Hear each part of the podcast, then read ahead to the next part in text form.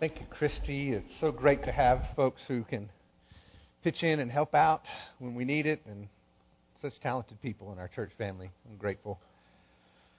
Well, this morning we're going to look at some of the things happening inside the community of the Jews. But before we do, I want to remind us of what has been going on around them.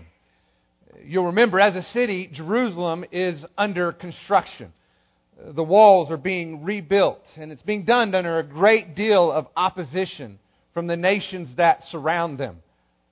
They have literally come from every direction, and they persistently mock, threaten, and demean those who are working on the walls. You may remember some of the things that they were telling them. We talked about it last week. They walked up to the men working on the walls and said, Look at those miserable Jews. Is that the best you can do? I mean, I bet if a fox stepped on that wall, it would come down. And not only that, if you continue to build, we're going to start taking you out one right after another. Over and over again, they continue their demoralizing propaganda to the point that the Jews began to believe the words of the enemy. They're right. We're, we're kind of feeling weak and, and, and tired. Not to mention the fact that the, the stones we're using to rebuild this wall are the ones that had been already knocked down. I just don't think we're going to be able to finish the work we've started. The Jews are losing hope and they're growing weak with despair. And, and, Nehemiah is doing everything he can to turn their attention from the lies of the enemy to the promises of God. He's wisely equipping them to face their fears and to continue the, the work on the wall. He, he tells them, Our God will fight for us. The idea here is that if God is for us, then it doesn't matter who else is out there. Nobody can be against us because nobody's greater than our God.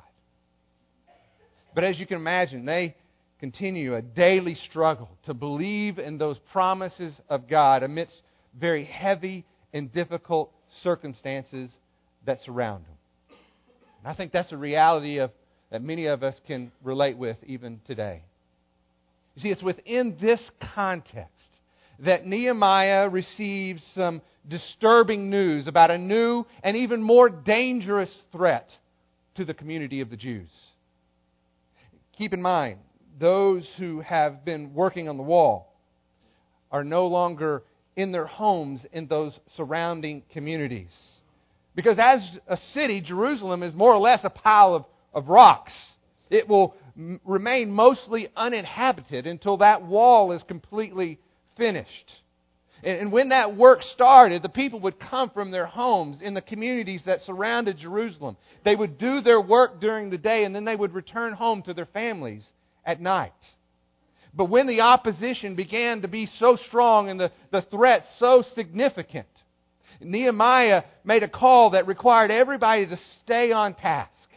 And those men who were working on the walls now stayed and lived in Jerusalem so that they could provide a defense by night and continue the work by day.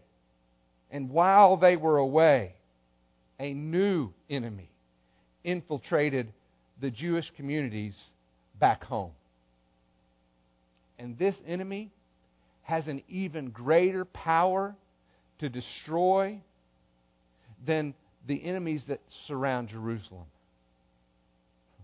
It's a spiritual disease that will become a devastating epidemic unless something is done to prevent the spread of this deadly infection. And that disease is selfishness and greed. It has become a cancer, killing the nation of Israel from the inside out. It's like an autoimmune disease where cells that were intended to heal have turned on themselves and they begin to destroy. Now, I want you to know as we look at our passage this morning, it's very important that we pay attention to the details. Because that disease that has infiltrated the Jewish community is alive and well in the church today. Selfishness is like a genetic mutation that you can never officially get rid of. It's always there. It's only if you can uh, see the symptoms early enough to, to treat it that it stays in check. But we need to know what that looks like so that we can protect this family from the infection that destroys from within. We want to be all that God has designed this church to be. But like the Jews will learn, it only happens when selfishness doesn't get in the way. So before we look at that this morning, let's go to the Lord in prayer. Father, I'm convinced that this message is incredibly relevant. It's very significant.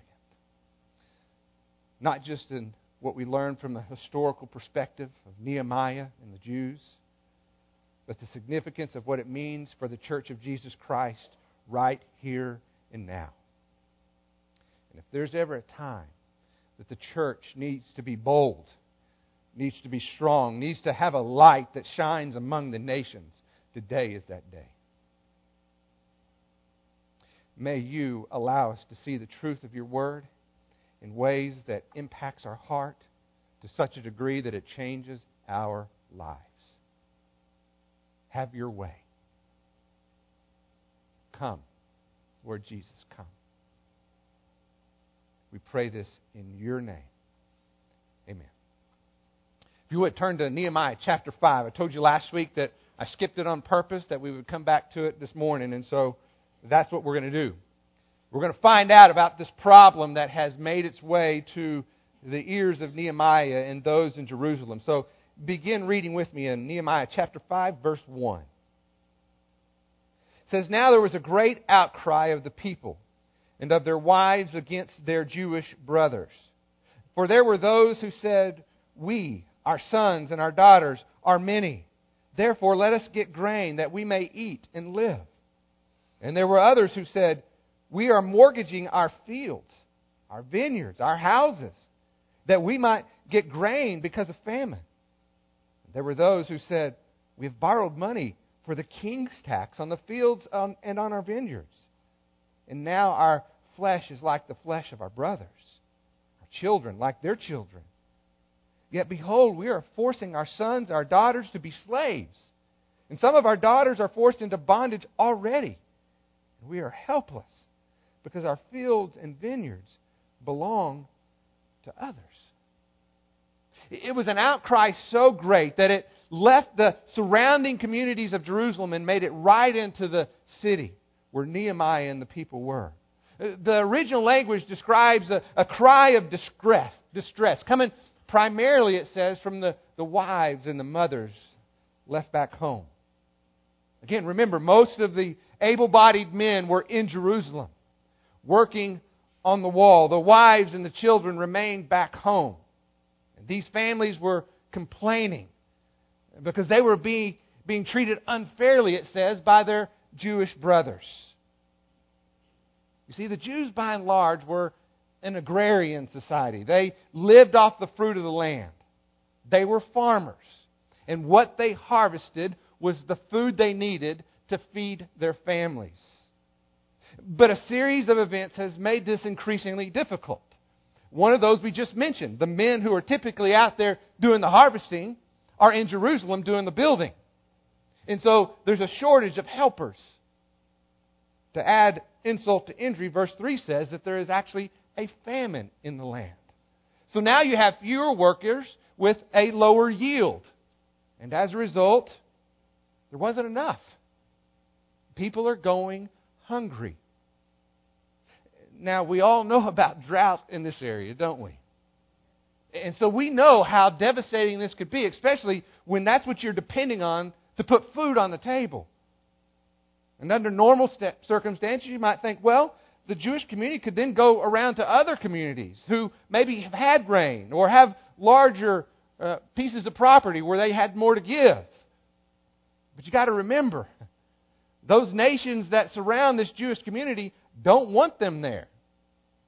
And so, how likely are they going to be to, to lend a helping hand? Not at all.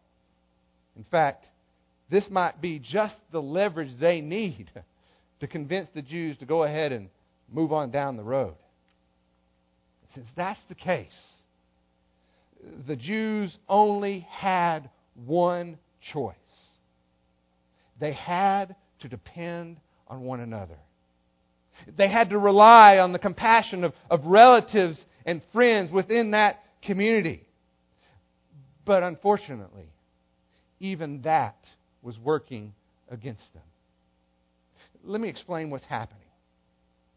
You see, there were wealthy Jewish landowners who lived in these communities. And they were more than willing to help when these needs came up and people began to ask for some help. They said, Sure, we'll be, we'll be glad to help you. Here's a loan, but what I'm going to need from you in return is some collateral. I'm going to need to have your home as collateral or your fields if you've got any property. In other words, the wealthy Jewish landowners were forcing those who already had no money to go deeper into debt to supply food for their family at home. But it's not only applied to the necessity of food, it, it talks about a, a tax applied by the king. It's like a property tax that we pay today. It gives us the ability to be in our homes. Well, if they didn't have money for food, you know they're not going to have money for that either. The, the, well, the Jews said that's not a problem.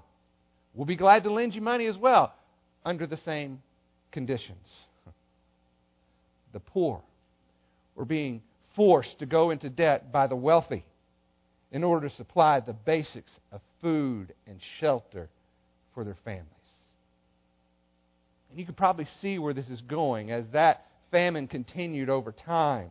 These people had no food. They had no money to buy food. You only have so much collateral before you're out of that as well. And then there's only one option left. Look again at verse 5. And now our flesh is like the flesh of our brothers, our children, like their children. Yet behold, we are forcing our sons and our daughters to be slaves. And some of our daughters are forced into bondage already. And we are helpless because our fields and vineyards belong to others. See, when their property wasn't enough, these wealthy landowners were now taking the children to be their slaves on their land. It speaks specifically in verse 5 of the daughters the original language has some sexual overtones to it. It gives the idea that these families were, these men were bringing these ladies in to be like second wives in their households. No wonder the outcry was so great. This is not a good situation. And so let's look and see how Nehemiah responds in verse 6. Then I was very angry when I heard their outcry and these words. And I consulted with myself and contended with the nobles and the rulers and said to them, You are exacting usury, each from his brother. Therefore, I held a great assembly against them. I want to pause there for a minute to address Nehemiah's response. First of all, it says that he's very angry. What's interesting about that is the, the word here in Hebrew is the exact same word we ran across back in chapter 4 with Sanballat. You remember that? Remember it said he was very angry. Same word. And we talked about how significant that was. He was enraged. And so is Nehemiah. He's not just a little bit perturbed about what's happening in these communities, he's enraged. And rightly so the selfishness and greed of his own people had become a greater enemy than the opponents that surrounded the city. In fact, his own people had become their worst enemy. But look at the verse beginning of verse 7. It says that he consulted with himself. It's an interesting term, isn't it? He was very angry. And so he stopped and consulted with himself. In other words, he considered his response very carefully. He was justifiably angry. And there is no sin in that. But he knew that if he didn't stop and collect himself, there would be when he spoke out of that anger. And so he contended with himself. It's a very precarious position that Nehemiah is in. We know from what we talked about in the beginning, with all that is happening around them, they're hanging on by a thread. And now this? This is not a good situation. Nehemiah needed to conduct himself with some very godly wisdom. And that kind of wisdom does not flow naturally out of angry emotions. So he stops, collects himself, and calls a great assembly to hear his concerns. Now, that's an interesting strategy. because normally what you do is you take this case between the leaders and the officials in the land. Here's the problem they're the accused. And so instead of that, he calls all the people together and he speaks to them as a group. It reminds me of a conversation I had with Glenn Frick recently, and he was telling me about a strategy that Coach Leland Bearden had when he coached girls basketball. He would tell the parents before the season ever started, gathered them together and said, Here's what we're going to do. Give them a little bit of my philosophy of coaching. He says, If at any point in time during the season you have a question or concern about your child's playing time, I'm glad to listen here's how it's going to work. When you communicate that concern, I want to make sure that all the parents are with you. Because I want everybody to hear what your concern is, and then we'll work on the answer together. I think that's genius. I mean, really, think about that. Essentially, that's what's happening with Nehemiah he does something very similar. He says, hey, let's not decide this in private where these rich and powerful people can leverage that. Let's, let's settle this in the court of public opinion. Let's let everybody hear the concern. Now look at verse 8. And I said to them, We, according to our ability, have redeemed our Jewish brothers who were sold to the nations. Now would, e- now would you even sell your brothers that they may be sold to us? Then they were silent and could not find a word to say. Here's what happened Nehemiah makes a reference to having redeemed their brothers from slavery. Now, at first glance, I looked at this and thought, well, maybe he's thinking back to the fact that they'd just been released out of slavery from Babylon. So he could be saying, in effect, how can you, who've been released out of slavery, turn around and enslave your very own? But I think he's talking about something more specific. Because he talks about having buying people out of slavery, doesn't he? Those are the terms he uses. I believe he's referring to a specific aspect of the law. Turn to Leviticus chapter 25. Leviticus chapter 25. Exodus Leviticus chapter 25, verse 47. Moses speaking about the law of the people that had been given by God to guide and direct how they conduct themselves. Listen to what it says in verse 47.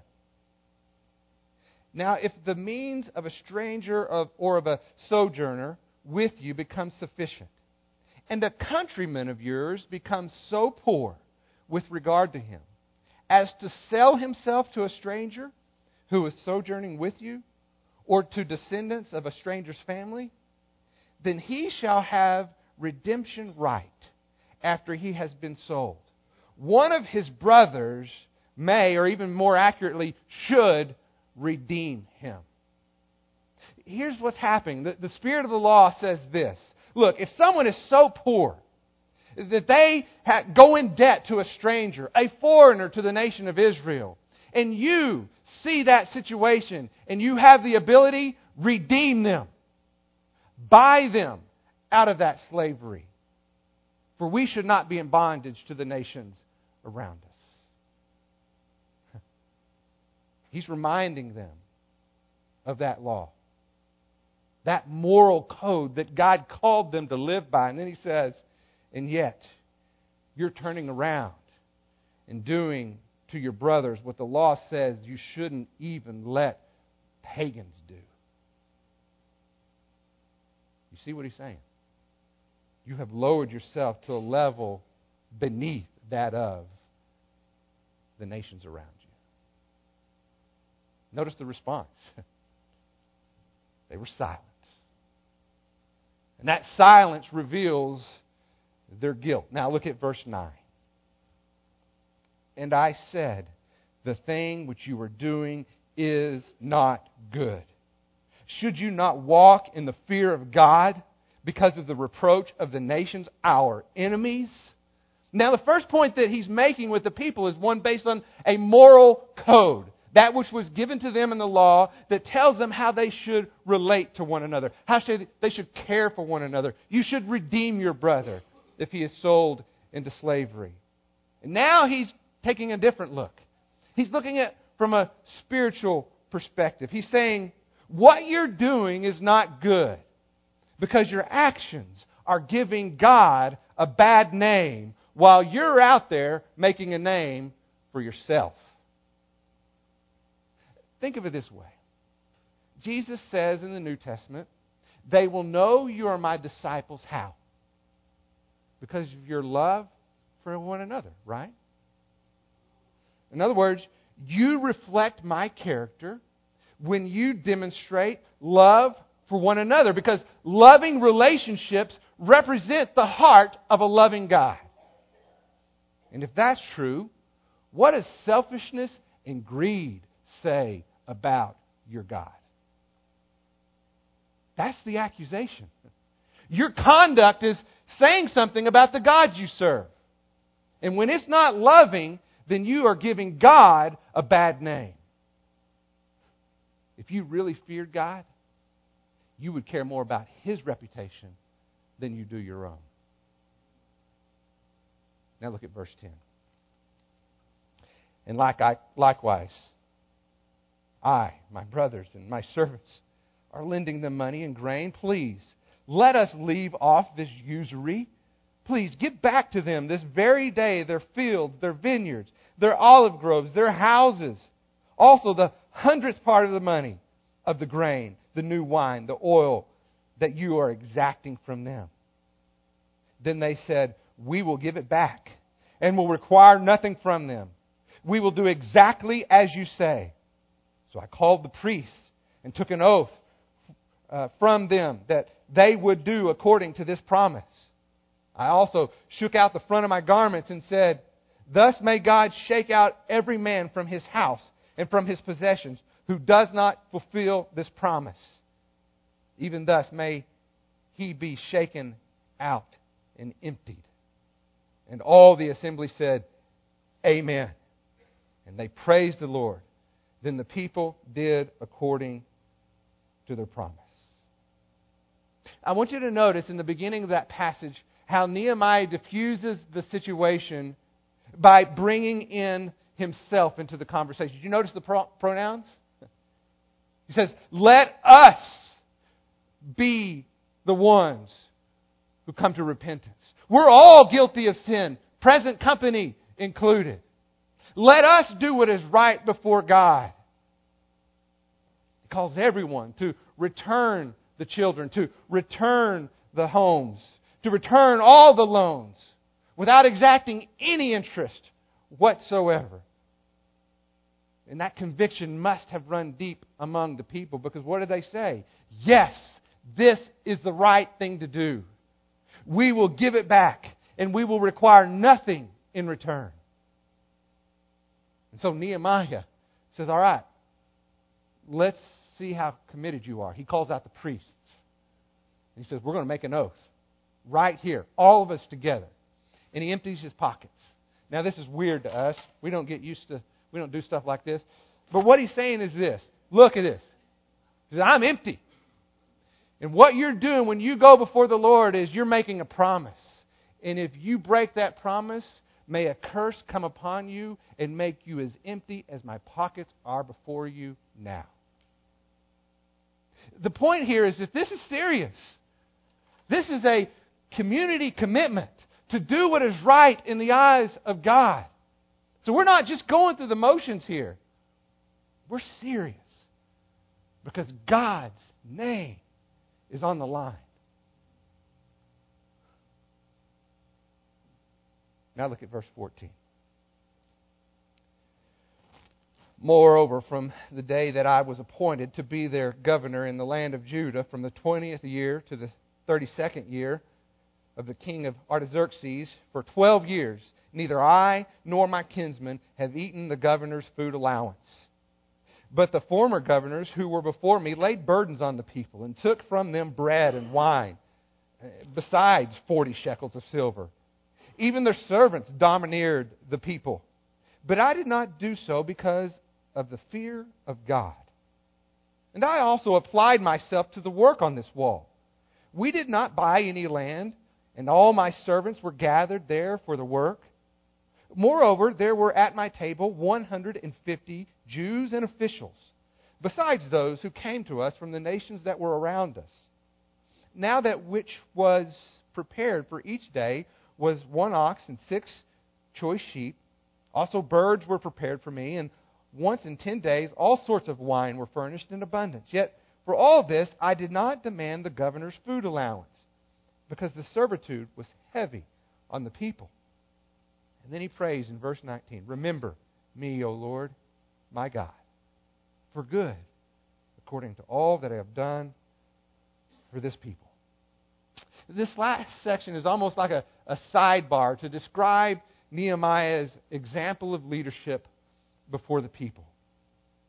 I think what he's trying to do here is to show us that this was more than just words. He was living it out in the actions of his own life. What I find interesting here is in verse 14, he describes a role as governor. And the date and time that he gives correlates to when he left the capital. So, very likely, in those papers that he had, giving him authority to come through the land, in there it designated Nehemiah as governor. Let me ask you a question Has this come up at all before this point? No. It, it's not even mentioned. So Nehemiah didn't roll into town saying, Hey, look, everybody, a new sheriff's in town. I'm in control. He doesn't mention it because Nehemiah is not leading the people out of a position of power. He's leading out of a place of influence. And that influence doesn't come from a title, it comes from relationships built on trust. These verses describe what that looks like. What did he do to gain that trust? It says, as the governor, his, his salary would have been derived from a tax to the people. This was customary. So when the governor was appointed, a tax was applied to the people, and that essentially became the governor's salary. And what he describes is that the people who were before him as governors took that tax, had officials that were sent out to uh, obtain that tax. But it was corrupt, much like tax collecting in the New Testament. Because here's what would happen these officials would go out and they would not only collect enough tax to make the king rich, they would keep a little for themselves so that they were rich too. And everybody who was in leadership was all happy. And so Nehemiah says, Here's what I did. I know what precedes me. And so I took no tax at all. He didn't collect a salary from the people. In fact, what he says is, what's required of them by their labor on the wall is sufficient. They've done enough. They don't need me to ask them for more. Not only that, one of the other things that was the, the governor was responsible for is he was, he was a representative of the king, right? And so when dignitaries came through, he was responsible for hosting a banquet to, to show support of the king who was in control of the land as a representative of that king in the office of governor. And what Nehemiah describes here is that he fulfilled that responsibility, but he didn't do it based on the people's money. He did it out of his own savings account. This was his money. Not what he got from the people, it's what he had stored up because of his job back home. And he took that money And he did what the governor was required to do gave the king a good name. Not only that, he represented the people of Judea. And they were known to be a very gracious people to all those who were coming through, all on Nehemiah's dime. I want you to notice Nehemiah's motivation. He says it in verse 15. He says he did this. Why? Because of his fear of God. See, it was his humility before God that prevented any sense of superiority before the people. Do you get that? It was his humility before God that prevented any sense of superiority before the people. And then verse 19, he closes with just a short prayer.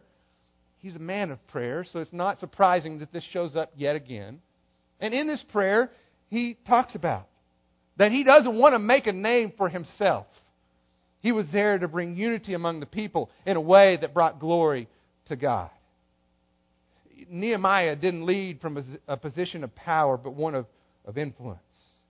And his humility before God is what kept him from being superior over the people, so that God's name was made great.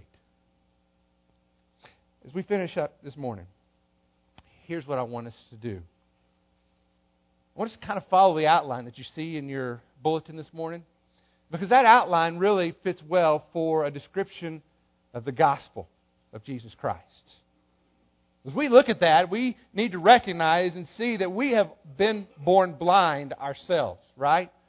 That seed of selfishness is what plagues us all to a person. No one is exempt. It's easy for us to look at a passage like this and look down at those wealthy Jews and forget that we're not all that different than they are. It's because our sin convinces us of the same thing. It's all about me. To the point that, like them, we can turn our backs on God in pursuit of personal gain. In other words, we just go our own way. We do our own thing. And you don't have to be wealthy for that. You just have to be selfish enough to believe that you can navigate life on your own apart from God. That's all. And there's not a person in this room who has not been there or may even be there now, present company included. We need someone to remind us, just like Nehemiah reminded the people, that this kind of pattern in life where the world revolves around me is not right. And it's ultimately destructive. Because if we really feared God, we'd care more about His reputation than we do our own. We would seek His glory more than our satisfaction. We would depend more on His provision than our accomplishments. Right now, here in 2014, the Church of Jesus Christ needs to come to the conviction of the people that we see in our passage. We need a collective commitment to love one another in a way that reflects the love that we receive from Christ. We need to realize that we've been redeemed. You see, the Jews were told back to, to look at that, that requirement of redemption required in the law. You and I, as brothers and sisters in Christ, are to look to that payment of redemption made for us on the cross. We've been healed. Our sins have been forgiven through a self sacrificing love paid for us our debts on the cross when Jesus sacrificed his life on our behalf. And so, if God has redeemed us from the burden of sin and guilt, giving us that forgiveness in grace, why would we turn around and hold someone else bondage because of our own bitterness and heart of unforgiveness? I think we need a resolve not unlike what we see in our passage this morning. To be as equally as extensive as what we saw with the assembly that gathered with Nehemiah. Hold no one in your debt. Enslave no one in your anger. Set everyone free with forgiveness and hold nothing back. That's grace. The Church of Jesus Christ, just like that community of the Jews, loses its witness before the nations when we allow disunity to distort the image of the one we are called to serve. We need to ask ourselves what do our relationships with one another tell the world about the character of the God we serve? Do we love each other in a way that represents the very heart of a loving God? You want to fight for something? Then fight for peace. Fight for unity. As Paul tells the Philippians, make my joy complete. By being of the same mind, maintaining the same love, united in spirit, intent on one purpose. Do nothing out of selfish ambition or empty conceit, but consider the needs of the other as more important than your own. Do not merely look out for your own interests, but also for the interests of others. In fact, have the attitude that we see in Christ Himself, who, although He existed in the form of God, didn't even consider equality with God a thing to be grasped. But instead, He made Himself empty, taking on the form of a bondservant, being made in the likeness of man he humbled himself by becoming obedient to the point of death, even a death so humiliating as a death on a cross. If you are a believer in Jesus Christ, that is the calling of our life. You've been born again into a community of God's people who exist for a holy mission of making disciples, fully faithful to following Christ under this law of self sacrificing love. When God's church is committed to God's calling, then I can assure you God's name will be glorified among the nations. So here's what we're going to do this morning. It's a little different than we are used to here at Melanie Park Church. All right? I want everybody to stand up, please.